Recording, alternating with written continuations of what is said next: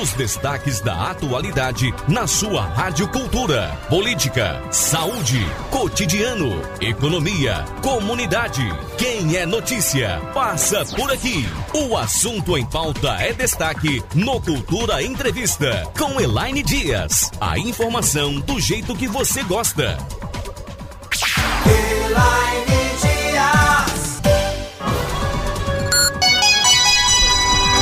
Agora são duas horas, dez minutos, duas e dez. A gente começa mais um programa da Rádio Cultura do Nordeste, Cultura Entrevista. Hoje, terça-feira, dia 11 de maio de 2021. Seja bem-vinda, seja bem-vindo mais um programa da Rádio Cultura do Nordeste. Hoje a gente vai falar sobre o Conselho Regional de Biomedicina na pandemia, principalmente as ações que o Conselho tem realizado nesse período tão crítico que a gente está passando, que a humanidade toda está passando. E para falar sobre esse assunto, a gente convidou o presidente do Conselho Regional de Biomedicina 2, o Conselho 2, não é isso? O Jair Ferreira. Biomédico formado pela Universidade Federal de Pernambuco, especialista em citologia e imunologia, mestre em microbiologia e doutor em biotecnologia, o professor adjunto também da SES Unita e presidente do Conselho Regional de Biomedicina. Dejaí, muito obrigada por estar aqui conosco. Seja bem-vindo. Boa tarde. Boa tarde, Elaine. Boa tarde, queridos amigos de Caruaru. É um prazer enorme sempre estar aqui nessa rádio e falar para a nossa cidade, para as pessoas que eu tanto amo aqui de Caruaru. Seja sempre bem-vindo, Dejaí. Lembrando aqui aos ouvintes que eles vão poder participar, fazer pergunta por telefone 3721 ou 3722 1130, pelo WhatsApp 981091130, na nossa página do Facebook Rádio Cultura do Nordeste e também no nosso canal do YouTube. Dejaí, doutor Dejaí, como é que o Conselho Regional de Biomedicina está atuando nessa pandemia. Todos os profissionais de saúde estão sofrendo muito, não é? Isso, Acho que mais do que a humanidade de uma maneira geral, porque tem toda a exaustão, o cansaço físico, as horas de trabalho, enfim, lidar diretamente com pessoas com Covid.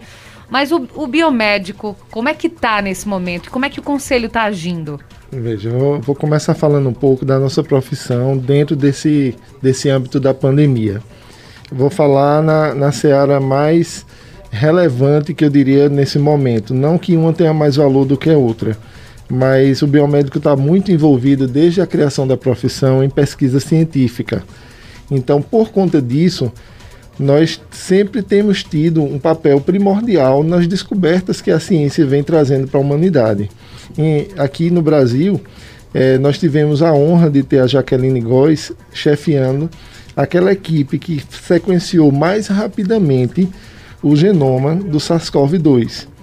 Então era uma biomédica que estava lá, era uma biomédica baiana, aqui do CRBM2, que chefiava aquela equipe que conseguia em tempo recorde sequenciar o genoma do SARS-CoV-2. Então, esse é um papel que o biomédico tem atuado. Além disso, na produção e desenvolvimento de vacinas. Tem vários biomédicos, por exemplo, trabalhando hoje no Butantan e em outros centros de pesquisa de vacinas, inclusive em Oxford. Tem biomédicos trabalhando lá. Temos, inclusive, um ex-aluno nosso que é professor convidado de Oxford. É ex-aluno nosso aqui da SAIS.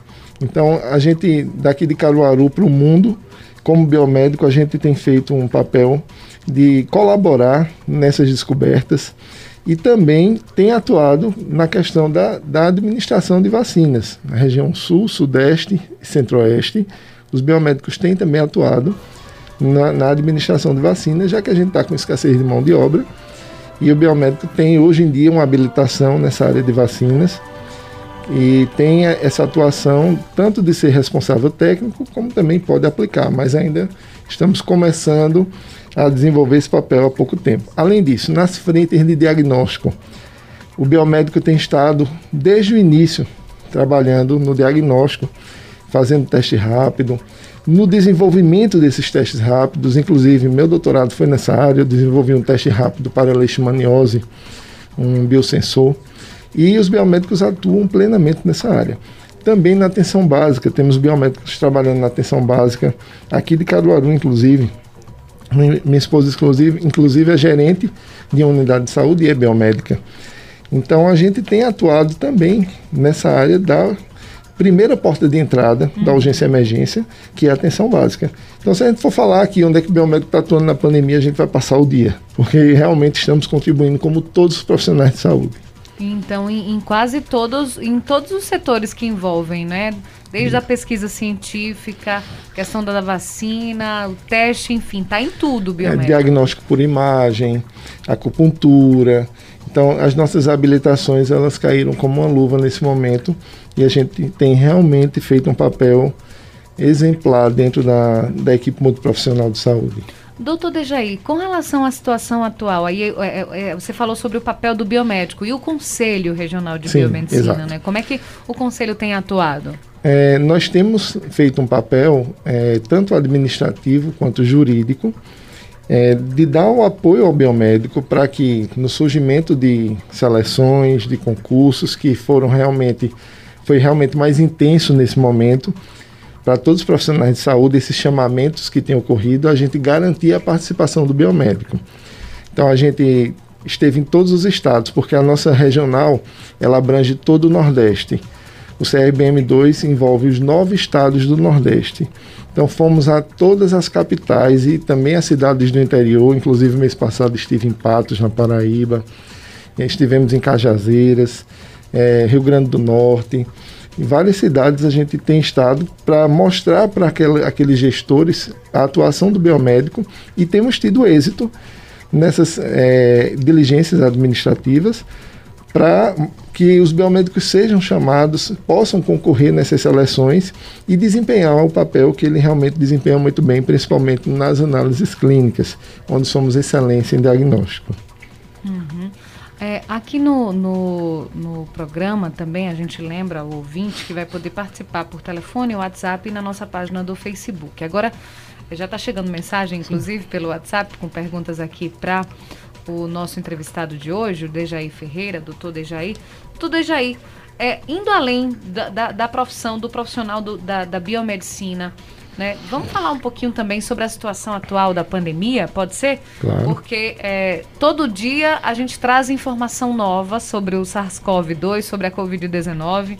Hoje, por exemplo, acho que a notícia que mais chamou a atenção foi a questão da vacinação das grávidas pela AstraZeneca, né? A Anvisa suspendeu esse tipo de Isso. vacina para grávidas e existe um, um- muito comentário, as grávidas, as gestantes preocupadas, enfim, quem já tomou ficou preocupada porque teria uma investigação de uma morte, né, que estaria relacionada a essa, a essa vacina.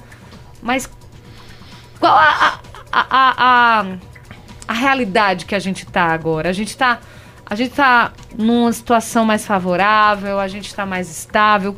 Como é que, que, que o biomédico Dejaí Ferreira pode avaliar que a gente está passando? Eu avalio que a gente está numa, numa crescente que tende a estabilizar e ter mais tranquilidade.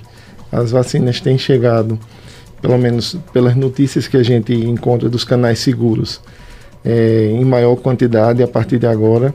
É lógico, teve esse mal entendimento aí do Ministério que garante primeira dose, depois não garante, e aí deu esse, esse problema de você faltar dose para as pessoas tomavam a, a Coronavac, né? A segunda dose está em suspensão em alguns locais porque não tem dose para aplicar, mas eu acho que está estabilizando. O problema que eu vejo, Alaine, é um alarmismo muito grande e a gente precisa entender em que contexto estamos. Nós tivemos uma vacina produzida no mundo, vou falar uma vacina contextualizando em relação a, a coronavírus, né? Vacinas em um ano. E há quanto tempo a gente espera uma vacina para HIV, por exemplo? Agora, depois de tantos anos, de décadas, a gente tem uma vacina para HIV na fase 2 clínica. Então, a gente tem uma vacina desenvolvida com tanta agilidade, com tanta rapidez. É claro que vão surgir problemas, que os estudos não estão 100% como a gente gostaria, completos, e que a- nem tudo está sendo respeitado. Né? Já não observei em detalhes, mas já me falaram que a bula tá, da AstraZeneca, AstraZeneca. ela indica que não deve ser administrada em gestantes. Mas a, existe também a avaliação do médico. A equipe médica ela avalia custo-benefício. Então, quando ele indica que a mulher deve tomar a vacina, foi uma opção que ele fez, eh, levando em consideração quais os riscos e quais os benefícios. O fato dela estar tá dando muitos efeitos colaterais não quer dizer que talvez não tenha sido um benefício para ela. Ela pode ter tido um benefício sim, mas as pessoas alarmam logo, ah, porque tem uma morte que está sendo investigada.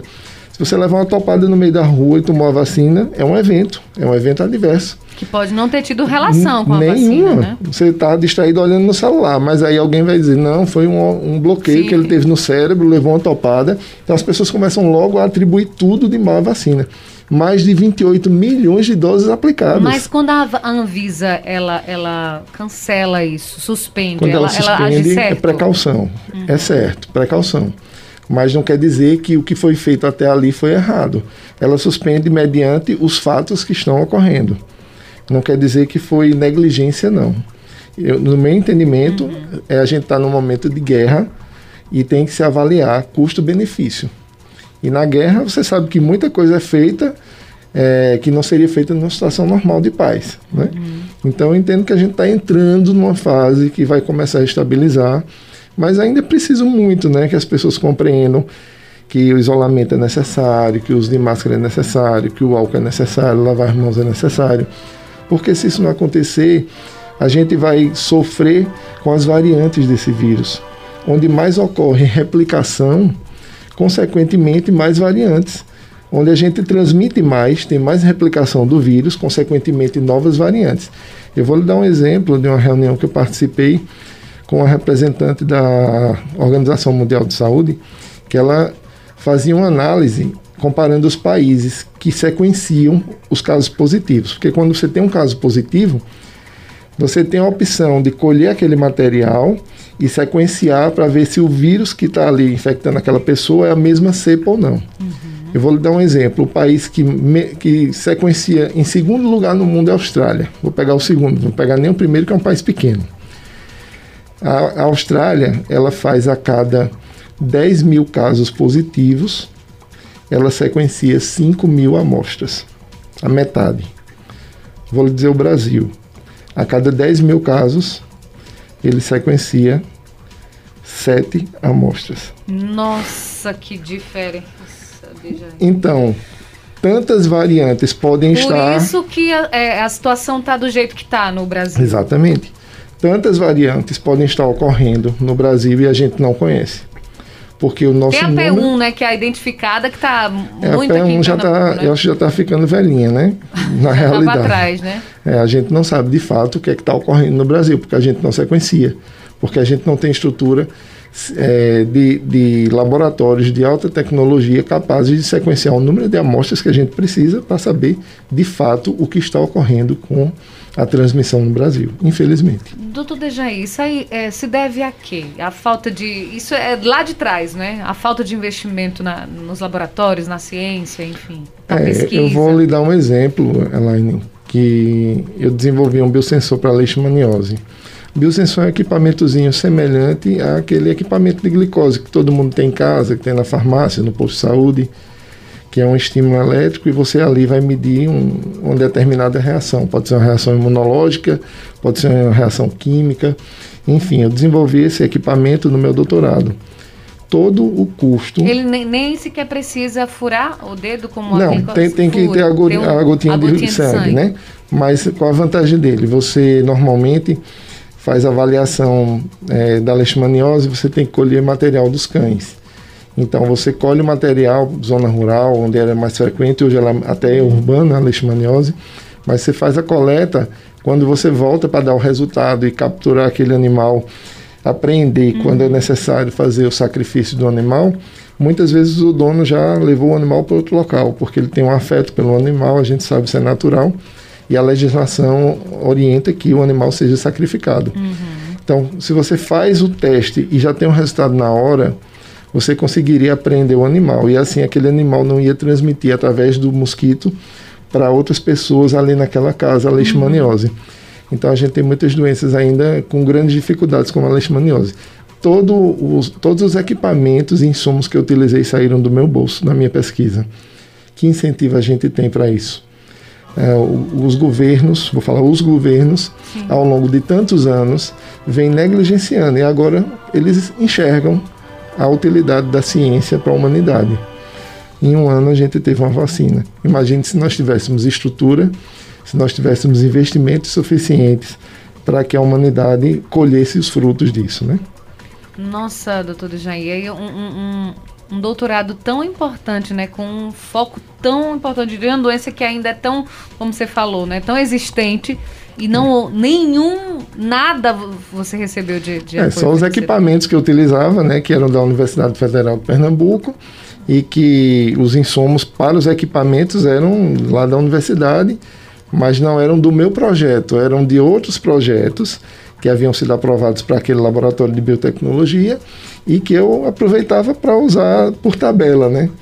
Mas não tinha um investimento direto. Assim como o meu projeto, tinha projetos na área de hepatite, de HPV, para testes rápidos, todos eles e todos financiados pelos próprios mestrandos. Alguns usavam da bolsa, doutorandos também usavam da bolsa. A, a orientadora às vezes retira um material de um projeto aprovado, passa para outro. É muito arrumadinho. A gente vive de gambiarra aqui no Brasil, infelizmente.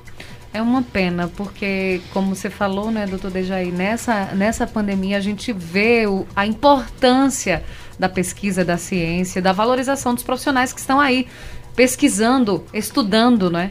Exatamente a gente começa a enxergar, inclusive eu digo a você que a nossa profissão, apesar de, de um momento tão difícil que a gente está vivendo, ela está sendo enxergada de uma maneira diferente agora, tanto na ciência como nas frentes de diagnóstico, como na atuação da imagem.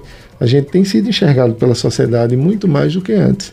Então, nesses momentos difíceis, a gente começa a enxergar e entender os papéis de algumas profissões e de algumas atuações. E foi o caso da biomedicina, né? A gente tem sido bastante reconhecido nesse momento. Todo Jair, você tem esperança de que isso possa mudar, né? A realidade do incentivo à ciência no nosso país, principalmente, venha a mudar após esse período pandêmico? Elaine, a gente tem que ter esperança. Isso vai passar, né? Essa pandemia é, vai passar. A gente tem que ter esperança. Acho que contra fatos no argumento, esse chavão ele é tão conhecido, né?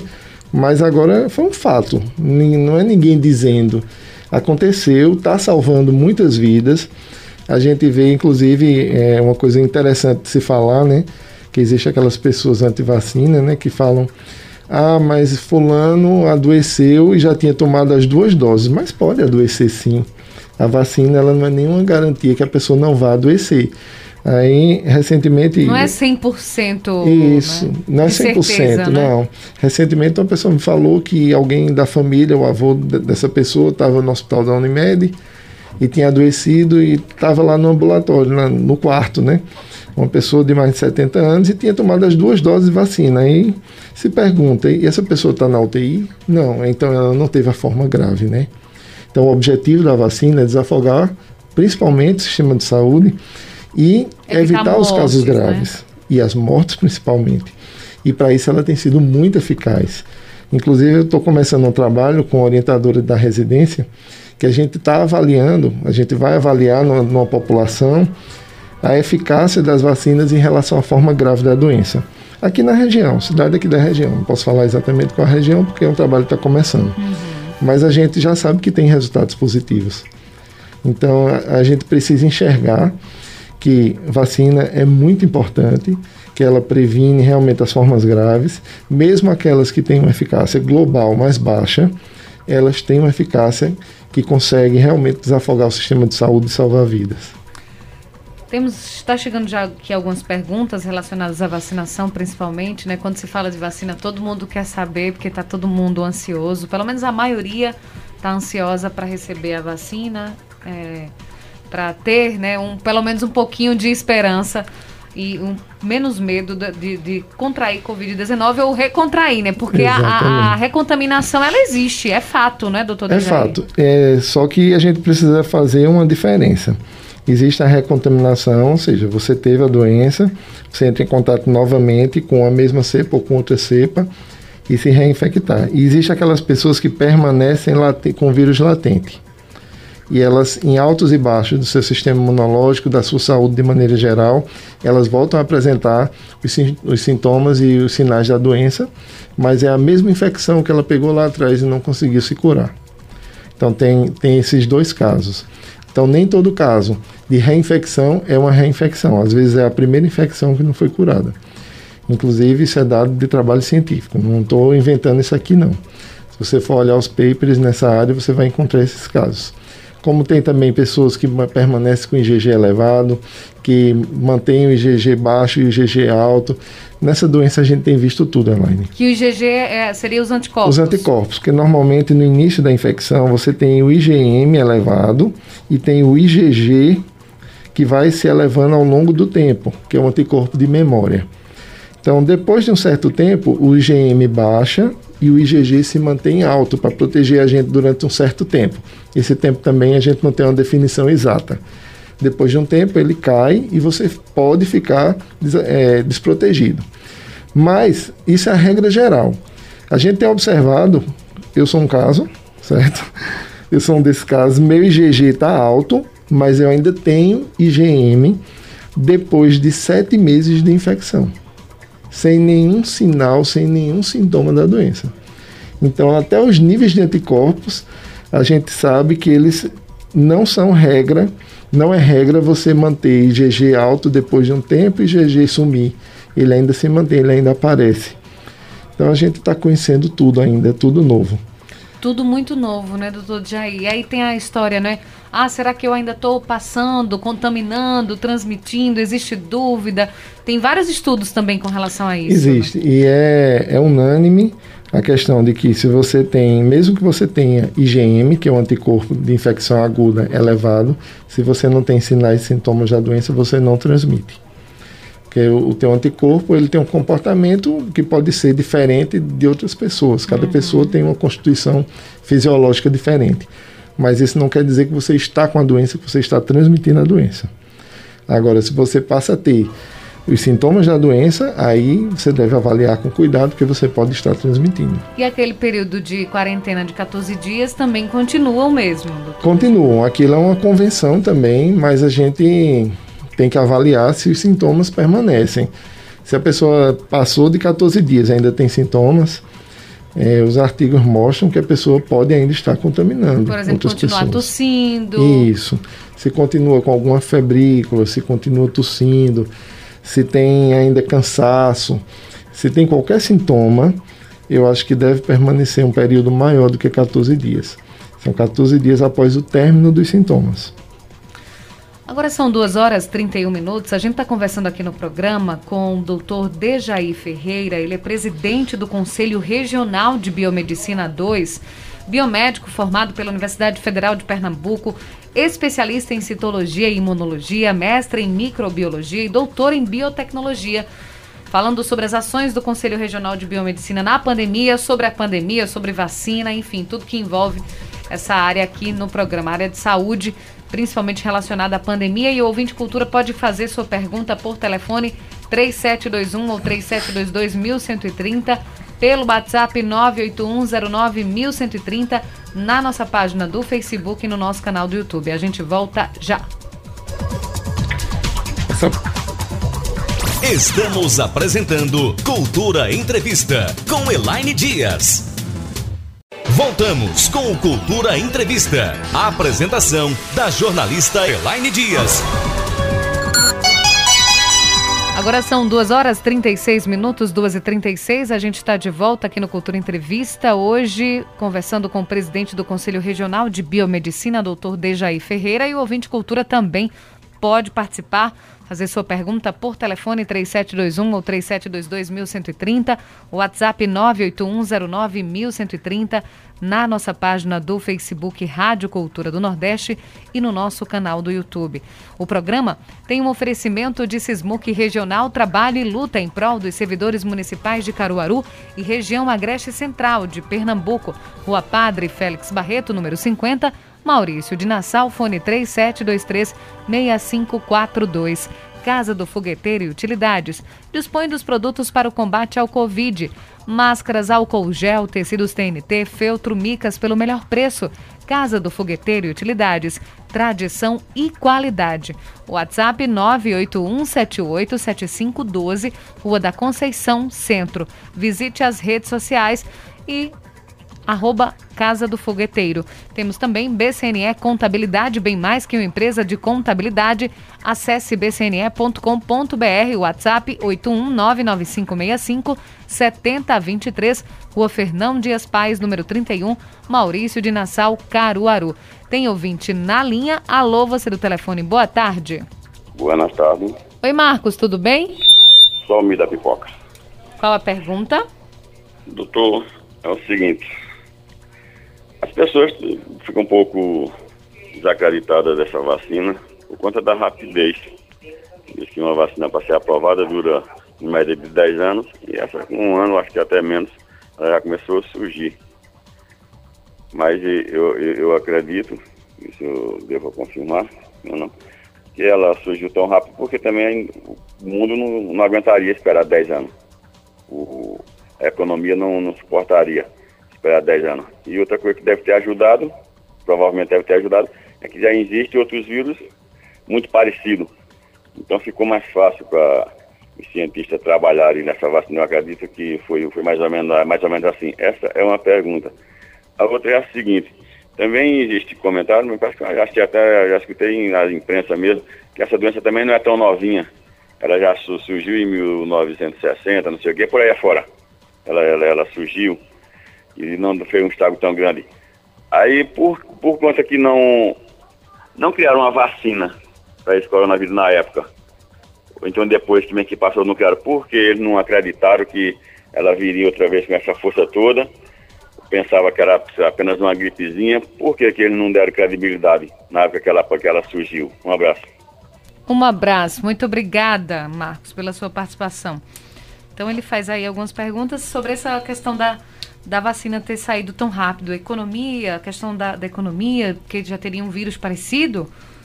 É, na verdade, é, a tecnologia que for, as tecnologias que foram utilizadas para o desenvolvimento dessa vacina foram, digamos que, copiadas de outras vacinas que a gente já tem utilizando há décadas na população. Então, isso facilitou bastante a, o desenvolvimento da vacina, até por ser um vírus que tem uma certa semelhança com outros que a gente já pesquisa há muito tempo. O fato dele de ter saído tão rápido foi a necessidade mesmo. O mundo todo se voltou para desenvolver uma vacina é, que realmente tivesse uma eficácia satisfatória para a Covid-19. Então, por esse motivo que foi tão rápido.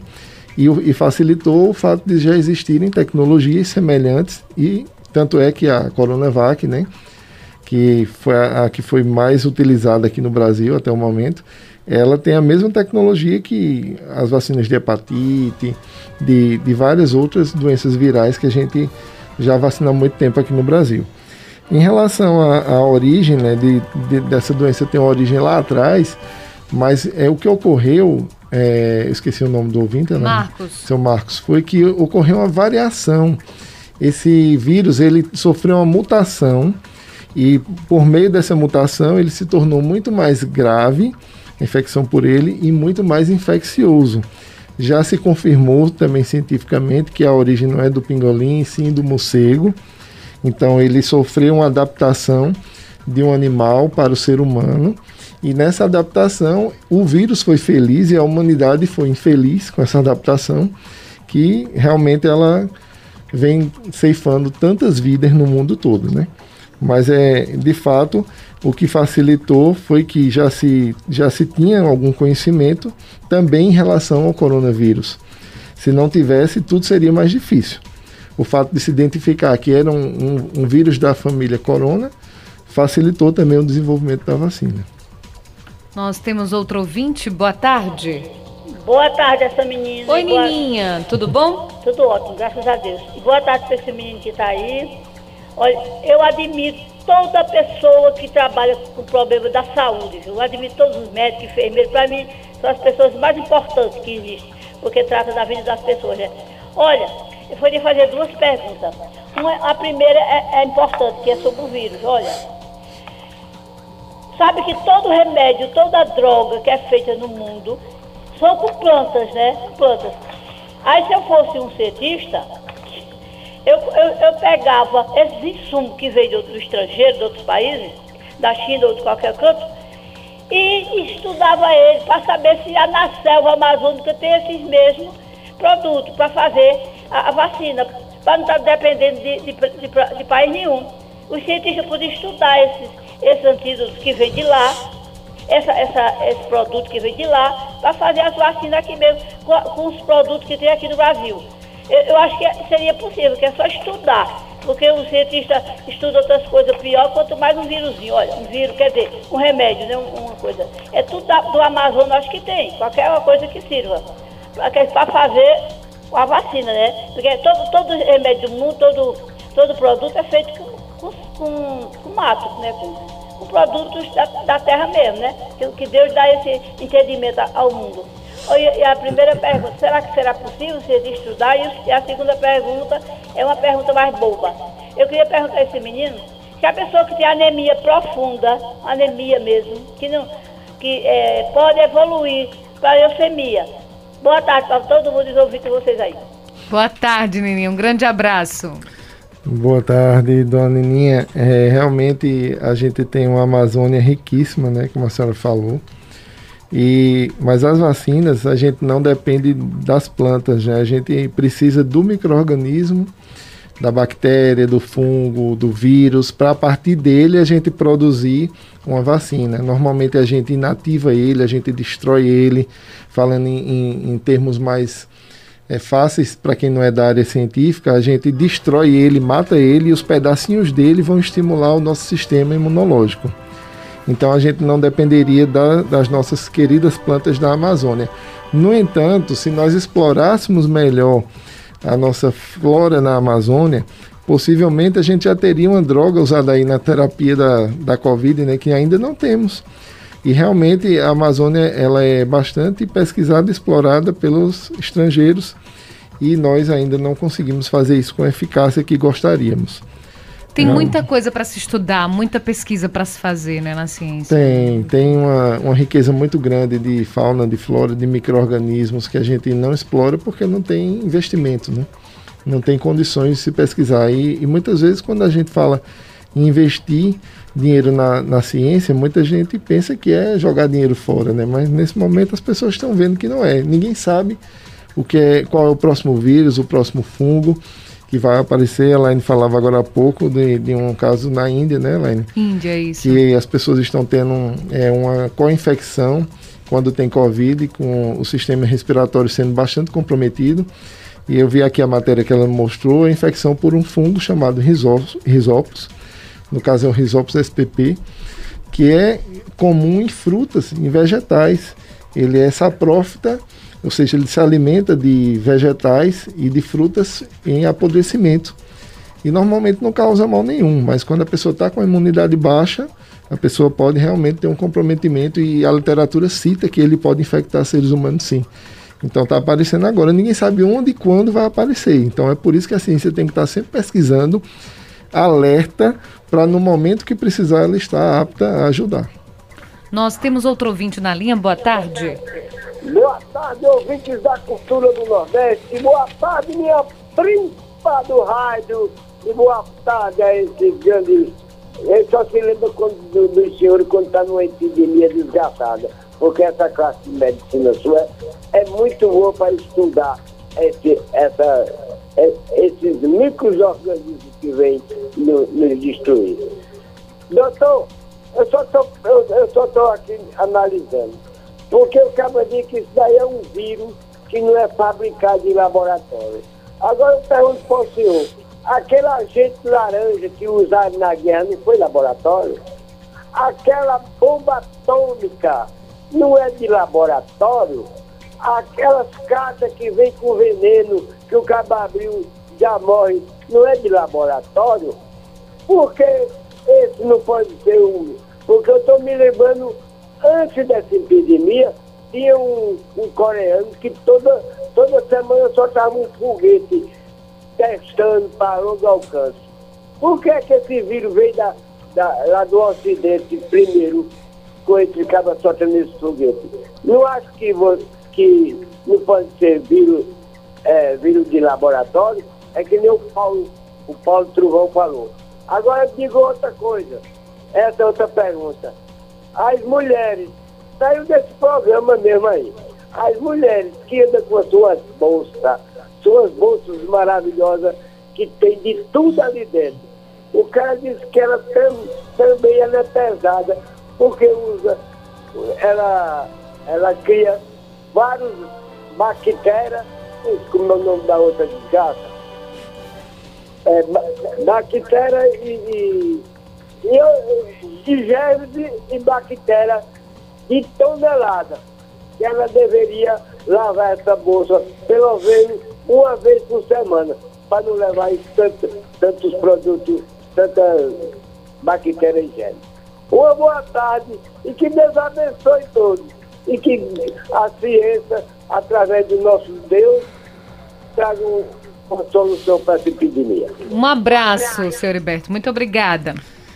Pois é. Heriberto. É, eu acho que nós que somos da saúde, da área científica, acho que não nos cabe é, investigar nem passar o nosso tempo ocupando em saber se o vírus foi produzido em laboratório, se ele não foi. Cabe a nós cuidar das pessoas, é, ajudar para que sejam desenvolvidas técnicas de vacinas, de terapias, de drogas, enfim, a gente cabe a nós resolver o problema. Quem gerou o problema, existem as entidades que estão aptas a fazer esse tipo de trabalho. A gente normalmente não se preocupa tanto com isso. Eu, sinceramente, não acredito que isso tenha sido produzido em laboratório, mas eh, respeito a opinião de quem diverge de mim. Em relação à, questão das bolsas, eu entendo, Sérgio Alberto, que uh, todos nós estamos mudando os nossos hábitos. É, já existiam pessoas antes da pandemia que entravam em casa e tiravam seus calçados e não entravam com os calçados e já passavam direto para o banheiro e que realmente lavavam todas as suas compras e não aproveitavam sacolas de mercado. Eu hoje faço isso exatamente desse jeito, mesmo já tendo adoecido, mesmo já estando com a primeira, primeira dose da vacina, na minha casa é dessa maneira. Mas não era antes. Então a gente começa a despertar muito mais para esse tipo de problema. Então as mulheres que chegam em casa com a sua bolsa cheia de coisas, realmente vale a pena limpar, fazer uma limpeza. Lógico que existem maneiras adequadas, né, de limpar sem sem corroer ali o couro, sem danificar o material. E se vai retirar um pertencente da bolsa, que seja limpado após a retirada, né? Então são hábitos que nós estamos aprendendo mediante a situação que nós estamos vivendo e que a partir de agora alguns vão incorporar na sua vida e outros vão esquecer. Mas eu acho que a lição foi dada. Então a gente tem que ter o equilíbrio, não adianta também enlouquecer, mas tem que ter alguns cuidados que a gente não tinha antigamente. Doutor Kiko França manda mensagem, advogado, e diz: Boa tarde, Elaine. Transmito um fraterno abraço ao meu amigo de longa data, doutor Jair. Ah, Kiko, um abração, obrigado. O qual, além de ser excelência na sua profissão, também foi um bom jogador de vôlei. Aí ele está sendo bondoso, não tão bom quanto ele. Aqui tem. Hoje tenho inveja do povo americano. Eles tiraram um doido, um louco e colocaram no poder uma pessoa centrada que acredita na ciência e respeita o resto do mundo. Que diferença do povo brasileiro. Quem manda a mensagem é o Bel Locutor. Pois é, a gente, eu, eu evito, sabe, Elaine, discutir essas questões político-partidárias, mas a gente precisa de fato ter pessoas que nos representem de maneira responsável. E acho que cada pessoa tem que ter a sua avaliação. E até é, vou dar uma opinião aqui que a gente precisa parar um pouco de tentar convencer os outros, porque a informação está aí. Não adianta eu querer entrar na cabeça de ninguém, mudar e dizer que fulano é bom e cicrano é ruim, ou o contrário todo mundo tem a informação à disposição, tira suas próprias decisões e não cabe a gente estar tá mudando a cabeça de ninguém, infelizmente, porque é muito difícil. Aí fica em rede social, em WhatsApp, em Facebook, em Instagram, ah, porque é fulano é isso, é, é aquilo. Ódio, né? Acaba que você se afasta dos seus amigos, você piora a sua saúde, sua imunidade cai e você não convence ninguém. Não adianta. Tem gente que se afasta até da própria família por conta disso. Então a gente tem que ter informação de qualidade, como aqui da Rádio Cultura e de outros canais que realmente, inclusive escutar todos, porque eu acho que cabe a gente filtrar e ter o discernimento de saber o que é verdade e o que não é, né? Tudo que é falado que é verdade. Ah, os meios de comunicação eles passam o que eles escutam, o que eles apuram, mas às vezes até a ciência muda depois. E a gente tem que mudar a informação. Então é preciso. A própria a gente... OMS, né? Também. Exatamente. A gente Os aprende com o saúde, curso da vida, né? exatamente. Com as pesquisas, com o curso da vida, então não adianta nenhum radicalismo, né? Nós temos mensagem de voz, vamos ouvir? Boa tarde, Elane Dias. Índio Agagiano, ao boa doutor. tarde. Doutor, no começo desse vírus chinês, saiu um comentário que o vírus vivia no metal, no plástico, não sei quantos tempos. E essa mesma pessoa que falou isso disse que o vírus não sobrevive em metais, em plástico. Na realidade, doutor, a gente vai confiar em quem? Porque eu vejo dos serviços gerais, advogado, juiz, ministro se metendo em assunto da vacina, que nunca sabe o que é uma seringa. Até eu, índio, quero me meter. Explica aí, doutor, que essas pessoas já tá bom de dar um basta e só a medicina e a ciência que resolve esse problema. Obrigado e uma boa tarde. Boa tarde, Índio. Um abraço para você.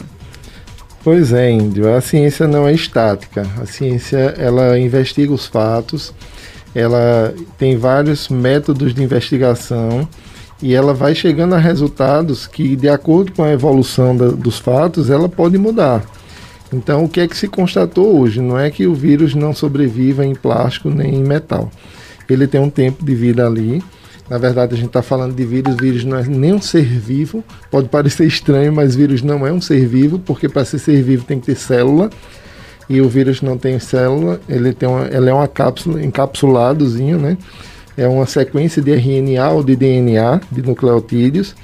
E ele pode viver, ficar é, estar apto a infectar e se reproduzir estando nessas superfícies. Mas hoje, os grandes centros de pesquisa, como o CDC dos Estados Unidos, já constatou por meio de pesquisas epidemiológicas que a chance de você se infectar com contato de superfície, ou seja, você tocar numa mesa, depois você tocar próximo à mucosa do olho, é muito pequena. Então não é nem considerável. Então é isso que está sendo constatado. Mas não quer dizer que ele não sobreviva. E infelizmente ou felizmente a ciência muda e a gente tem que ir acompanhando os fatos. Aqui a gente tem uma outra mensagem de voz. Vamos ouvir? Boa tarde, Elaine. Boa tarde, Boa Milton. Boa tarde ao seu entrevistado. Mais uma vez eu cumprimento a você pela condução, excelente condução do programa, como também seu entrevistado pelo vasto conhecimento. Mas eu queria, assim, é, chamar a atenção daqueles fundamentalistas, né? daquelas pessoas negacionistas, daquelas pessoas que tossem pela, pelo, pelo, pelo, pela, pela redução do Estado, ou seja, o Estado mínimo, e, consequentemente, a, a o, o, o não investimento na, na, na saúde, na ciência, que é o caso aí em tela, naturalmente, o que reflete, porque o professor, o, o, entrevistado, ele não entrou em detalhe de partido A, B. Não, ele entrou que os governantes brasileiros, né, agora é o meu pensamento, nunca investiram verdadeiramente na ciência, na educação, na saúde, na moradia. Infelizmente, eu é, é, é, o que eu penso, né? Eu não sei o que é que o, o, o nobre entrevistado interpreta. Um abraço para o Milton Manuel que está acompanhando a gente.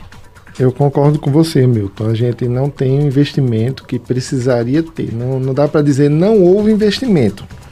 Há investimento. A esfera que realmente deve investir na ciência é a esfera federal e estadual. O município não tem condições, por tantas demandas e recursos resumidos ao longo do tempo reduzido, eh, de investir em ciência. Ele, ele colabora, ele é um coadjuvante do município. Mas realmente, o governo federal e os governos estaduais estão muito aquém do que a ciência precisa em relação a investimentos.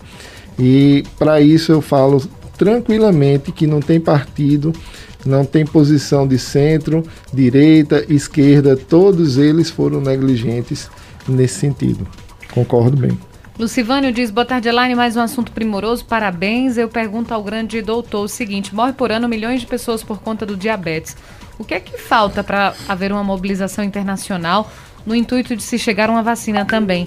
E por que ainda não foi tomada iniciativa de instituições para a cura desta doença? Diabetes seria uma doença rentável? É, realmente, a, a, diabetes ela não é uma doença infecciosa, então a gente não pode desenvolver uma vacina para ela. Mas a gente tem batalhado bastante, quem é militante da saúde pública, como eu, eu sou, é, atuo nessa área, para que haja uma valoração maior da atenção básica, que a gente sabe que em países bem desenvolvidos, a exemplo a Inglaterra, ela chega a prevenir 92% dos agravos. O que quer dizer isso? Uma pessoa que não tem uma diabetes, ela depois provavelmente não vai ter um infarto, uma doença arterial, ela não vai ter um, uma doença, é, uma catarata, ela vai evitar vários tipos de, de, de consequências que oneram para o sistema público e que também é, comprometem muito a qualidade de vida daquela pessoa. Então, infelizmente, a gente também ainda não tem o investimento que a gente precisaria ter na atenção básica para que a gente pudesse evitar essas doenças. Porque não adianta você estar tá enxugando gelo, é, incrementando leito de hospital, é, incrementando é, a rede especializada e não cuidar da doença lá na atenção básica para evitar. Então, a diabetes é uma das doenças que a gente precisaria ter também uma rede de doenças crônicas já desenvolvida e bem incrementada pelo governo do estado e pelos governos municipais, com incremento também financeiro do governo federal, para que a gente tivesse bem menos pessoas morrendo e sofrendo com essa doença. A Ivonete do Salgado diz que tem 57 anos e diz que vai fazer agora, vai fazer agora no dia 6 é, no mês de São João e até agora não apareceu vacina nenhuma para ela. Se ela tiver alguma comorbidade, pode agora, né? 56 pode, anos. Exatamente, né? com comorbidade sim. Tem aqui o boa tarde, parabéns ao entrevistado e pelo programa. Pergunta meio hilária. E se por acaso e por engano a pessoa tomar a vacina da quantidade do fraquinho, como aconteceu em algum lugar, a pessoa já ficaria totalmente imunizada sem a necessidade da segunda dose, mas via aéreo, diz aqui. Eu não entendi. Eu também não entendi a quantidade do fraquinho, do frasquinho. A vacina da quantidade do frasquinho, não sei. Só se ele está falando uma dose é, maior, maior do que... sim. É, ela não estaria imunizada, porque não é o quantitativo da dose, e sim o, o estímulo que é dado novamente quando o nível de anticorpos começa a baixar. É, desde aí, a gente está finalizando a entrevista, mas o Conselho Federal de Biomedicina também realiza uma campanha, não é isso? Eu estava aqui anotado para não deixar de falar sobre isso, Elaine. Obrigado pela lembrança. É, nós estamos fazendo uma campanha que foi, é, digamos que, iniciada pelo, pelo Conselho Federal de Biomedicina, do qual eu sou conselheiro titular e presidente da Comissão de Ética. E hoje a gente trabalha também com os conselhos regionais nessa campanha, a Biomedicina Solidária. Nessa campanha nós estamos arrecadando em alguns pontos, é, que eu vou citar daqui a pouquinho, material como alimentos, calçados e roupas. E temos também a arrecadação de dinheiro para algumas entidades que nós escolhemos. Essas entidades estão lá no nosso portal, no nosso site, tanto no site do federal quanto do regional. O site do regional é o www.crbm2.gov.br Lá você encontra onde deixar os seus alimentos ou as suas roupas. É, e existe essa arrecadação também de, de valores financeiros para que a gente possa passar para entidades que nós escolhemos, entidades filantrópicas que estão também engajadas na nossa campanha. Como o Conselho abrange toda a região Nordeste, eh, nós temos em seis estados pontos de arrecadação. E os pontos de arrecadação têm crescido porque as empresas que estão ligadas a nós, elas entram no nosso site e se cadastram para ser, serem pontos arrecadadores. Então podem entrar lá no site, eu não vou nem me arriscar a dizer quais são os pontos de arrecadação, porque tem vários e elas, as pessoas podem olhar lá no site que eles vão estar lá à disposição. É, tem sido uma campanha que a gente tem percebido a necessidade de todo mundo se engajar, de ajudar, que tem gente passando é, por grandes necessidades, inclusive em risco alimentar. E estamos fazendo a nossa parte enquanto entidade que trabalha ligado à vida, ligado à saúde. Então, quem puder colaborar, entre em contato, verifique no nosso Instagram, no nosso site, o nosso Instagram é CRBM2. Pode entrar lá e observar os detalhes da campanha, ver como é que a gente pode doar, tem uma vaquinha eletrônica. Então a gente pede realmente que a sociedade se engaje. Não é uma campanha da biomedicina, é uma campanha da saúde, é uma campanha da cidadania para ajudar aquelas pessoas que estão precisando. Ah, sem dúvida. E parabéns por essa ação também, né? É, obrigado, Elaine. É, acho que é obrigação. A gente não, não sabe o que é passar fome, graças a Deus. Tem muita gente que sofre com isso. E a gente, inclusive, verificou que tem pessoas que em outras campanhas é, fizeram essa, essa revelação para a gente, que doaram e nesse, nesse período da pandemia estão passando. Recebendo, precisando receber Exatamente. Doação. Então ninguém sabe quando é que vai estar precisando, né? É, o, o, como, se, como se diz o ditado, né? O mundo é uma bola, é uma roda é, gigante. nós né? somos todos tá... iguais, ocupamos Sim. apenas posições diferentes em tempos diferentes da vida. Ninguém é diferente de ninguém. Pois é, e a gente precisa se ajudar, né, um ao outro. Acho que essa pandemia veio muito para isso também, né? Exatamente. E eu queria aproveitar, Elaine, para ressaltar o papel que a imprensa tem feito aqui nessa nesse período de pandemia, trazendo informação, trazendo, é, na verdade, um serviço de utilidade pública de muita relevância em períodos em que a gente vê a imprensa sendo tão agredida, é, tão tirado o mérito da imprensa. Gente, eu queria ressaltar aqui o trabalho que vocês fazem em Caruaru, inclusive uma rádio que eu considero de Caruaru e que tem uma relevância muito grande do ponto de vista de notícia para a nossa cidade. Muito obrigada. A gente agradece em nome de toda a equipe, de toda a imprensa aqui da cidade de Caruaru, porque realmente a gente tem passado por, por um grande desafio, mas eu acredito que todo mundo está passando, né? Todos os profissionais, uhum. inclusive os biomédicos também. A gente agradece, né, aos biomédicos, aos enfermeiros, aos, aos técnicos, auxiliares, o pessoal que trabalha com, com os maqueiros, enfim, todo mundo que está nessa luta aí na saúde. Parabéns. Muito obrigada, é. Dejaí. Obrigado mesmo, Elaine. Eu sou realmente um admirador dessa rádio e do programa de vocês continuarei sempre ouvindo. E o convite já está feito para que volte outras vezes, viu? Estou à disposição. Vamos agendar aí na sua agenda apertada outro horário para que a gente possa conversar um pouco mais. Vamos, vamos atualizando. O que a gente puder contribuir, na verdade, não tem como a gente saber de tudo, mas por estar numa posição estratégica, a gente conversa com muitos colegas que atuam em diferentes áreas e a gente acaba se atualizando bastante. E eu estou à disposição para trazer essas informações para aqui. A entrevista foi uma aula, foi um show. Muito obrigada. Dejair Ferreira, nosso entrevistado de hoje, presidente do Conselho Regional de Biomedicina, biomédico, especialista em citologia e imunologia, mestre e também doutor em biotecnologia. Um grande abraço, muito obrigada a você, ouvinte Cultura, pela audiência, pela companhia. Tivemos os trabalhos técnicos de Sandro Rodrigues. Vem aí, Fúvio Wagner, com a Tarde Livre. Um grande abraço. A gente se encontra amanhã. Até lá. Você ouviu Cultura Entrevista com Elaine Dias.